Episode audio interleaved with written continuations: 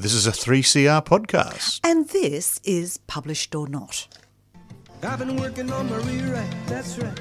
I'm gonna change the David, Jan. authors again. Authors, it's just marvellous to have people in the studio. You've got Jay and I've got Pirooz. There we go. Okay. Whether it's on television, social media, or through newspapers, the stories of invasion, war, and conflict appear to be continual.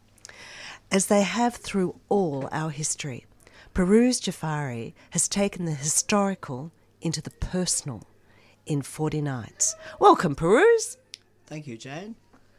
One part of this story is set in Iran through the late 1970s and 1980s. What's happening there? May I first start by acknowledging that I'm um, meeting you on the lands of Wurundjeri people and uh, pay my respects to elders, past and present. Thank you. Because we're all migrants, really, aren't we? We are Coming indeed. Here. Well, we mm-hmm. tend to forget, Jan. We sometimes do. Let's try from 74, page 74. Let's just hear where this particular person might be coming from. Tehran, September 1979. The political disturbance in the country had intensified in the late 1978. Students continued to hold demonstrations at major universities. Socialist parties ramped up their activities, and Islamic ideology was gaining a mysterious strength. Mama used to say that people did not appreciate the modern, progressive, free country Iran had become in the late 1960s and 70s under the Shah's rule.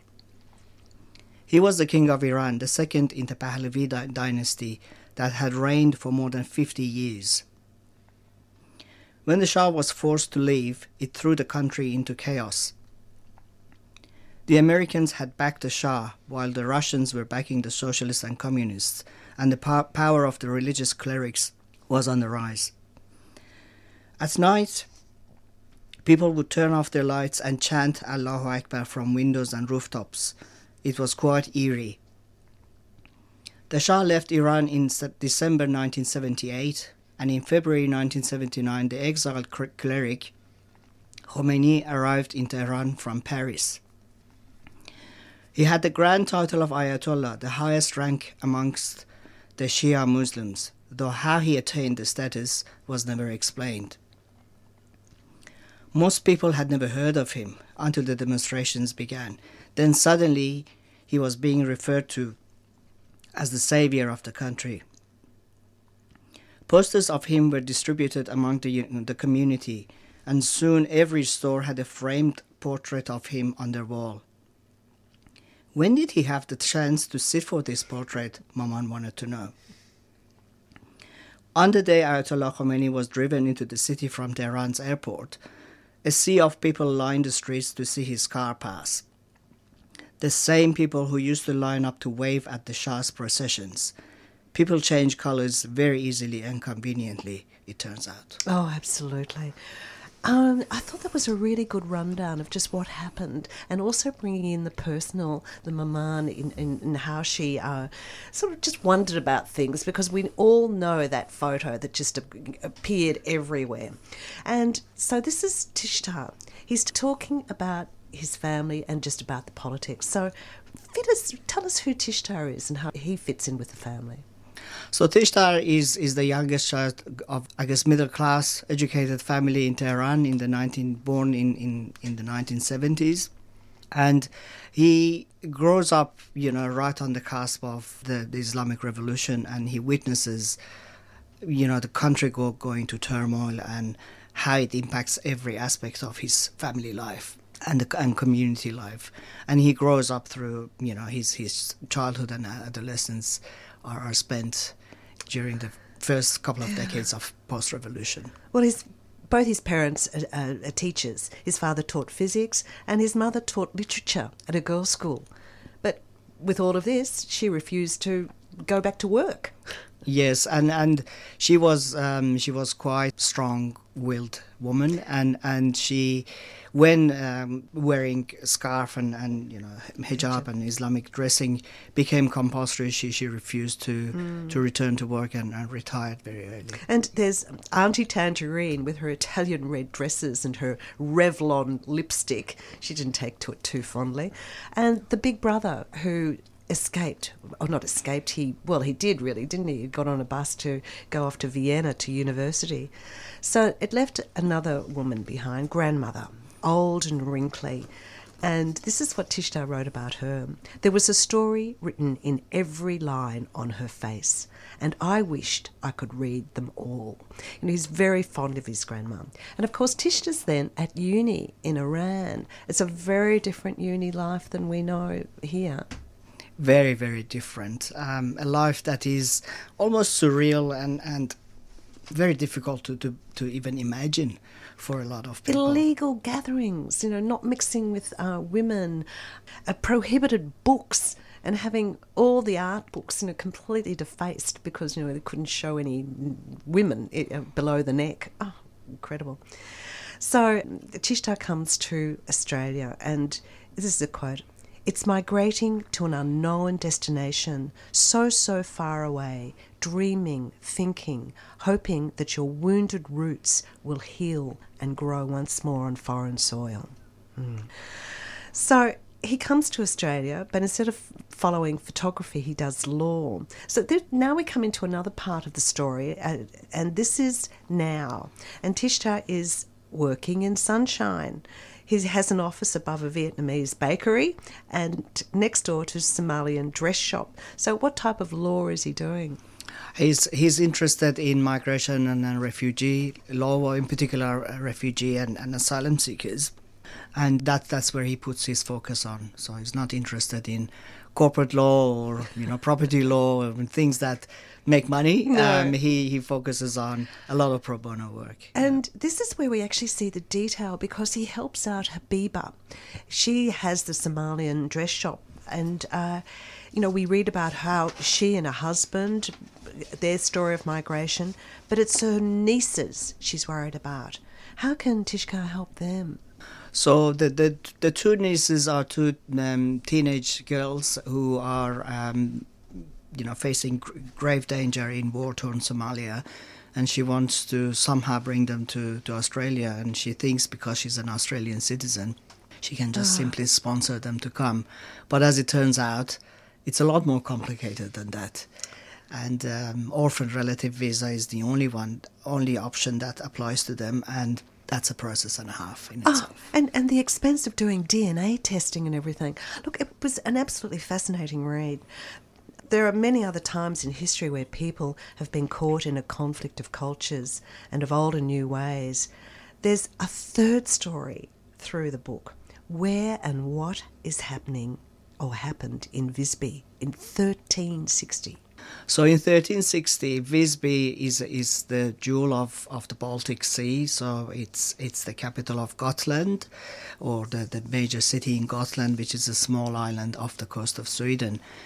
And Gotland was an independent um, island at the time, and um, merchants, um, you know, dom- dominated the you know the trade merchants from all over the, the Europe, in particular from Germany, and it became a focus for the Danish king, and, and they decided to invade Gotland and eradicate their sovereignty, basically. So there's a woman, Gretel, who makes a vision, really, to Tishtar. Tishtar first saw Gretel when he was a young boy. His grandmother was comfortable with the visitor, and Gretel also came to Melbourne when Tisha came to Melbourne. So, what does this mystical woman from 1360, what does she want from Tishtar? Look, I think that's up, um, uh, you know, to the to the readers to interpret the way that they they want to interpret. But you know, from Tishtar's perspective, she she's a figure from you know 14th century who wants to remind him that invasion, loss of culture, loss of family, loss of people you love, mm-hmm. has been happening throughout history over and over and over again.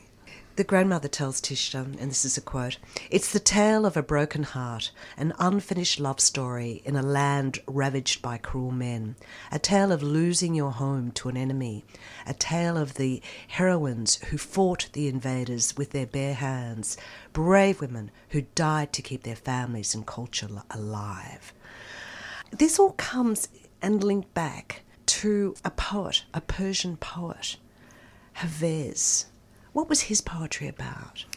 Look, Hafez's poem has been quite a um, topic of many, many academic debates. A lot of people, Hafez is a 14th century poet, and he has written a lot about love and passion and, and mystical figures, although a lot of people have interpreted that as his expression of love to, to God so so you know he, he the way he, he writes his poetry is is quite fascinating in that it could be interpreted in so many different ways but predominantly centered around love and, and passion and wine and a good time having a good time i don't think there was too much wine in visby in uh, back in 1360s but is it is it around the time that he wrote this this 1390s he was writing his poetry that you connected with Visby from the 1360s because you had so many other invasions to choose from?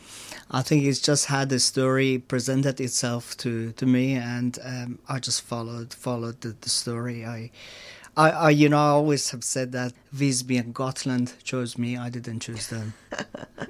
well, we better look at the title, Forty Nights. What does that refer to? So 40 nights is direct translation from Shab-e Chelleh, which is winter solstice in northern hemisphere um, Shabbat or 40 Nights has a significant place in, in, in Persian culture. And that's where we mark the beginning of 40 nights of, of winter. And that's when nights become shorter and shorter and days become longer and longer. Of course, in the southern hemisphere, that comes down to summer.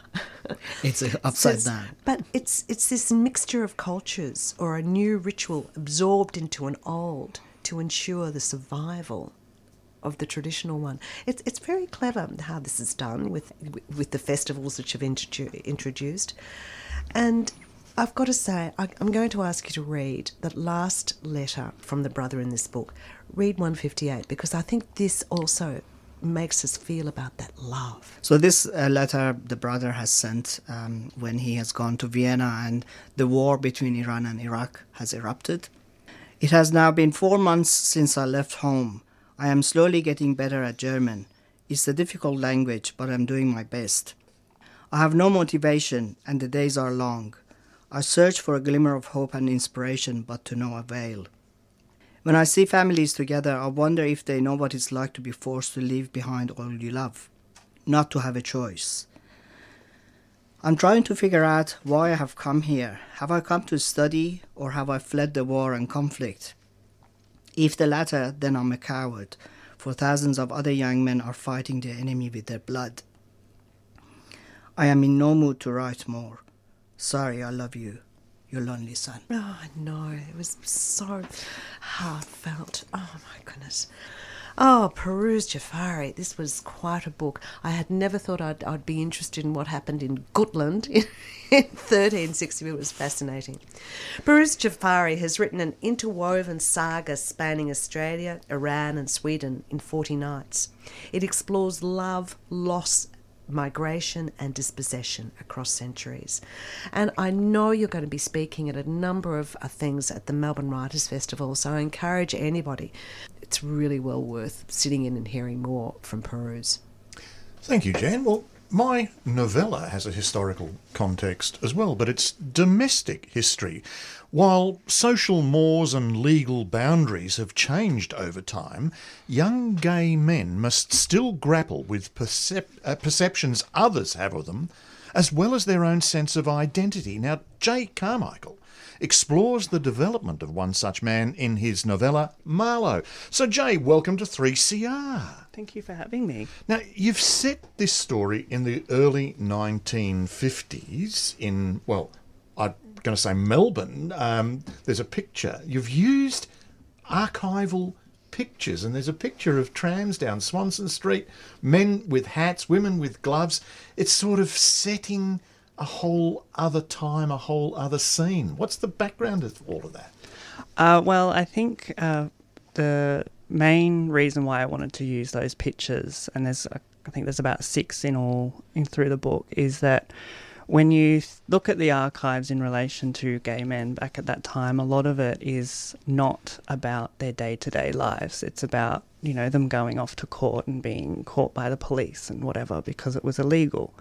So I think including those pictures for me was about wanting to really bring to life the, that day to day life of these men. Well, it sets the tone in many ways of, of how conservative the times were, but also then there are uh, images of uh, cross dressers and, and such like in there as well and what they were doing.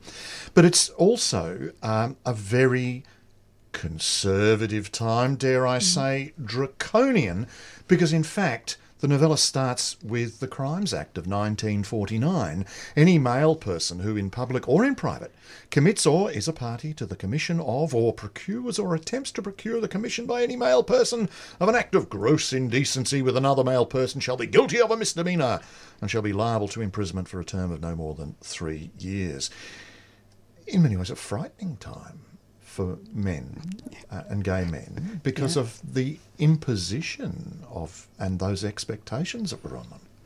Yeah, um, I think that when you like, if you look at, they used to have this column in the paper, the newspaper, like a pillory column, and it was like a summary of all the um, offences that people had committed, not necessarily sexual offences, but just offences, and it was like this public kind of lambasting of people in the paper, and so I suppose if you were reading that as a person, you know, who was gay back in the 1950s, you would see that so and so from this address was caught doing this by this person.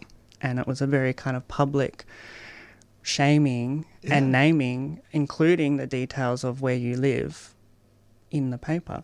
You, you wouldn't be allowed to do that No, today, but it was, no. yes, I mean, very draconian. Now, Christopher goes on a physical journey to begin with. Uh, th- the title of the novella is Marlow. It's a country town. He comes to the city. Is there any significance in that transition from the country to the city? Um, I think, well, for me personally, I moved from the country to the city um, when I was um, came down to study. So there was a way for me to connect with him through that. Um, but also, I think I wanted to point out there's this kind of narrative, particularly in Australian fiction, that you know, oh, country people are so backwards and behind the times. But when he gets to the city, he finds it's exactly the same. So there's that kind of Yeah, well, that, that public shaming is, a- is a case in point. I Yeah. mean, we're, uh, Australia, in many ways, was a backwater, a lot of it uh, at that time. Um, but also, then, Christopher has to work things out about his own evolving sexuality almost through coded signals um, and what things mean. I mean, and a lot of it's perfectly natural. Very early on, he uh, meets Kings in Marlow, a, a school friend, and it's two prepubescent boys, and what's this itch I've got, sort of thing, or scratching. Uh, and so becoming aware of sexuality.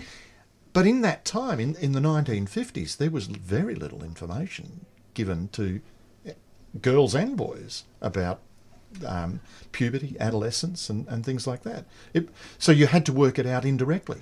Yeah, and I think that um, that kind of idea in kind of um, queer literature, there's that tradition of handing down knowledge because I suppose in um, the way knowledge is handed down uh, for heterosexual people, it's generally family heritage passed down through generations. But as a kind of, I suppose, a gay man at that time, that knowledge isn't handed down in that way. So you had to find it through coded language and kind of these secret handshakes and what And well, whatnot. there's a wink. There's a wink or a nod in, in, in But also, there's a sort of code there in the heterosexual community, Kings and dotty. So Christopher is actually mm. uh, sharing accommodation with Kings. So mm-hmm. Kings has got a relationship with Dotty. They take him on a picnic to mm-hmm. meet Millie, and it's almost this well, a, f- a form of code, an mm. expectation. Why else would you want to come to the city if you weren't looking for a partner, female partner, marriage? That's, and I think that's right. That that's for particularly kings. That's something he can't quite get his head around. Is why have you come to the city? Like why, why wouldn't you come to the city if not to set up your life with a woman in a house and to Now, the interesting thing is, in sharing that accommodation, what's King's role and how does this affect Christopher? So he is a um, court reporter for a local newspaper, and his particular interest is these moral crimes because I suppose it wasn't just um, homosexuality at the time that was uh, illegal. There was, you know, prostitution and things like that. That and he was following them. So I suppose Christopher gets to know that through Kings. But you're constantly faced then in, in, in his own living, in his own home, with this other um, sort of suspicion uh, uh, that he's that he's got to live with. He knows, and yet it's constantly with him.